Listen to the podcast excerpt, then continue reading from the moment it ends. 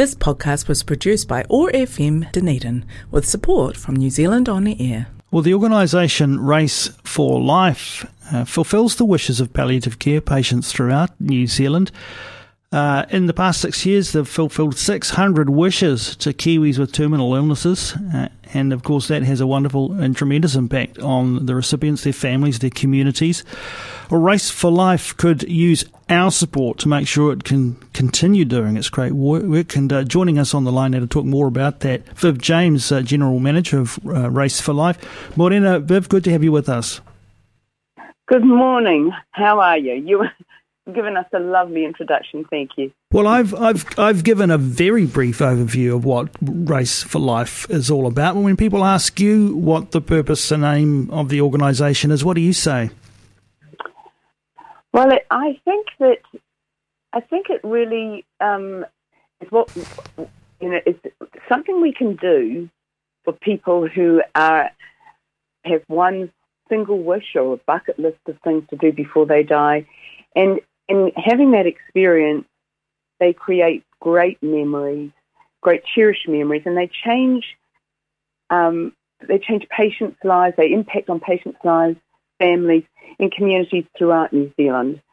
So the impact of the wish, because of the kindness shown, or the generosity, or the um, the the heartfelt considerations and little bits of extra mild things that people do make a huge difference to how people yeah, that how they kind of remember the wish, how that impacts on their lives, and how that goes forward and impacts people to come. Um, for instance, even in businesses throughout New Zealand, when we've seen, you know, waitresses um, or people who've worked in the tourist industry come through and meet our patients, and then they have so impacted by what they've seen and what they have um, witnessed that they go back to their managers and say, "Wow, that was an amazing experience. So humbled by it. It was so beautiful. It touches everyone in a certain way. So very, it's it's it's it's, a it's a kind of a nugget. It's beautiful. I mentioned uh, about 600 wishes to Kiwis over the past six years. I imagine uh, no wish, no two wishes are the same. That's probably 600 very specific and tailored experiences for people. Oh, absolutely. Um, there's restrictions. There's a few um, that we don't do overseas trips because we can't access people if, if there should be a need to, and no cruises. But apart from that, yes, we have a lot of different things.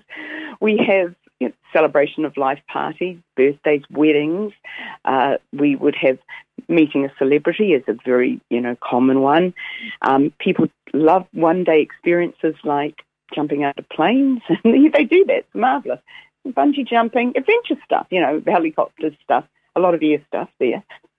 And then it's destination trips, and they're very, very um, popular. You know, there's a lot of people who've never been able to access or visit places like Queenstown, Rotorua, Taupo, um, those places that are very special places, you know, in New Zealand. Um, and that's why, of course, they're the, our tourism spots.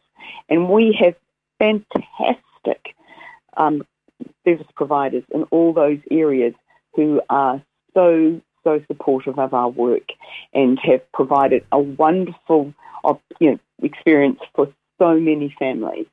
Um, I, I, I, Queenstown, especially, and seeing we're speaking about the Otago area, have been quite phenomenal. I think over the six years, um, we have developed something like about 45, maybe 50 clients that we work with some who forever, whenever we ask for help, they will always say yes and they will always be free of charge. There's others, of course, in these outrageous COVID times who aren't able to do that anymore, but the heart is there. It's always an intent. Yeah. Viv, how uh, does Race for Life initially make contact with someone who might want to have one of their wishes fulfilled? Well, we've got a medical outreach, you know, through our um, um, hospices throughout New Zealand. We visit them frequently, and we have our different social platforms that we advertise. And we have the website, of course. And what we do is people reach out to us through the hospices, through their doctors. At times, we get to as many uh, GPs as we can through the country, um, just through you know. Um, past patients and whatnot, and we try to keep on feeding them information around the work that we're doing.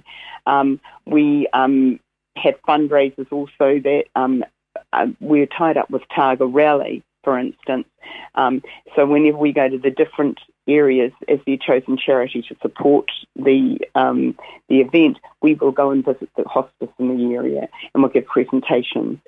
Um, so therefore, and then we we get people to go to the website and there's a wish inquiry form on the website, and then they can apply for the wish. And then at the moment, because of course um, there's huge waiting list, which is another aspect of why we're reaching out to the public. Um, but normally, in, in good times, normal times, whatever, then we'd address that wish, we'd ring the patient, and then we'd organise and try. And it, many times would be would be embellishing the wish because people are so humble. I, I just want this, and I would say, well, or the wish coordinators would say, hey, yeah, that's okay. How about we pop a bit of that in? Would you like to do this? So we work together and create a wish um, that's fitting for the patient and, and really fulfills their their greatest need as before they die. Yeah. Well, these are not normal times, are they, Viv? And I imagine um, the restrictions around COVID 19 have um, placed uh, uh, serious constraints on the way that you can work at the moment. You know, um, never a truer word said, but there's 27,000 other charities in our situation. We understand that. And, um, but it's interesting what we do have is um, a study. We did a university study with Dr. Alison Booth, and we've looked at the impact of the wish on patients, their families, and communities throughout New Zealand. and the statistics we've got are also from COVID times. And you know, the impact is, is, is really incredible because because we couldn't address wishes through the certain parts of lockdown last year, we only addressed wishes in alert level one, thing. Um, we lost 30 patients on our waiting list. And of course, now then when we readdressed the wishes, when we could, we had to reduce staff, so less resource, and then we didn't have um, then we, we, were dealing with patients who were sicker because we've been waiting on the list for longer. So a lot, a lot more patients died as a result of that. And then we weren't able, we weren't able to attend to the wishes that were really pushing because we didn't have enough staff. It, it just went on and on and on. So yes, it's it's, it's really tragic what's happened. Um, but everyone has their story as well. But we have this opportunity to reach out. And what, what's happening with us at the moment is that I'm resigning. Um, I've been doing this for, you know, incessantly because I founded it in 2015. Um, and it has overtaken my life, which has been beautiful. It has complemented my life magnificently. However, there's a time and place where someone must step aside, and it is the time for me. And so I haven't been paid.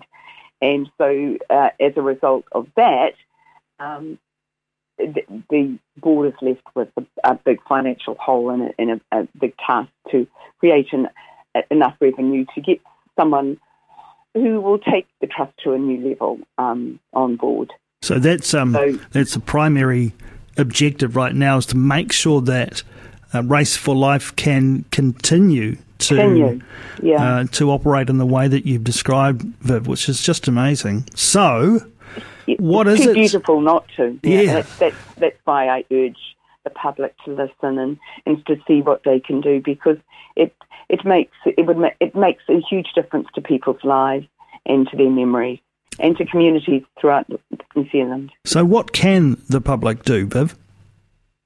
Well, look, we have a Givealittle page on our website, um, which people can re- be referred to, and there's a donate um, button on our website also that takes us to another platform called Flo2Cash.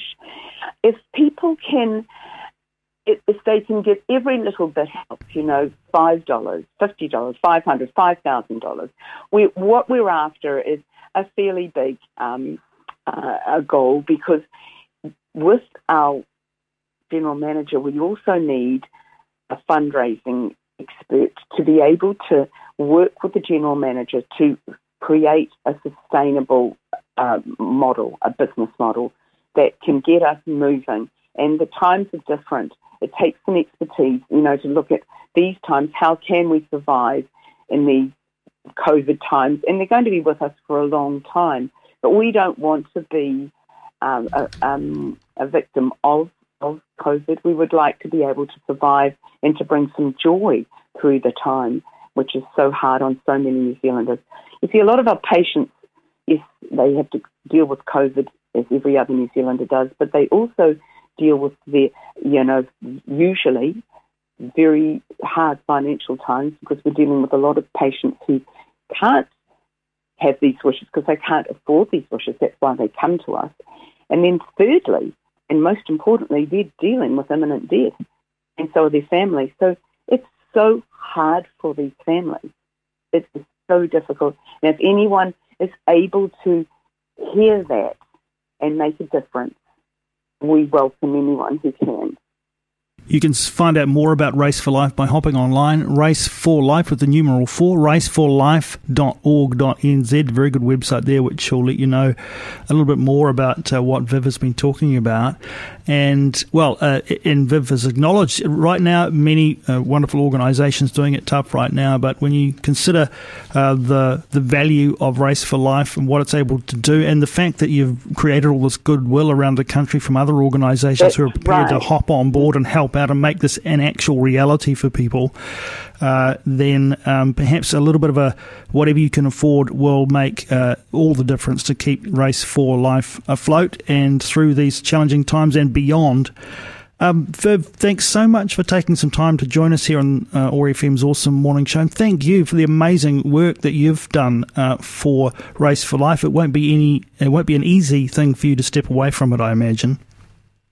You know, um, thank you for that acknowledgement, but uh, I want to just say one thing about one thing you said before. You know, honouring those people who have supported us. I had a conversation with my husband this morning about that, and you know, that's why I'm really holding on to. There's so many people, there's thousands of people invested in this cause who so believe in it, and our events, our motorsport events are absolutely incredible. The investment in those at Hampton Downs and Teretonga for you know patients all over New Zealand. These these people who have invested, you know, they need to be honoured too, and they have really, and, and they have such hope in this, and, and, and I feel that responsibility. And if we can make this happen, it would be awesome. All right, Viv James, Race for Life Thank General Manager. So Thanks much. so much for joining us on the OARsome Morning Show, and all the best. Thank you so very much. Take care. Bye bye. This podcast was produced by OAR FM Dunedin with support from New Zealand On the Air.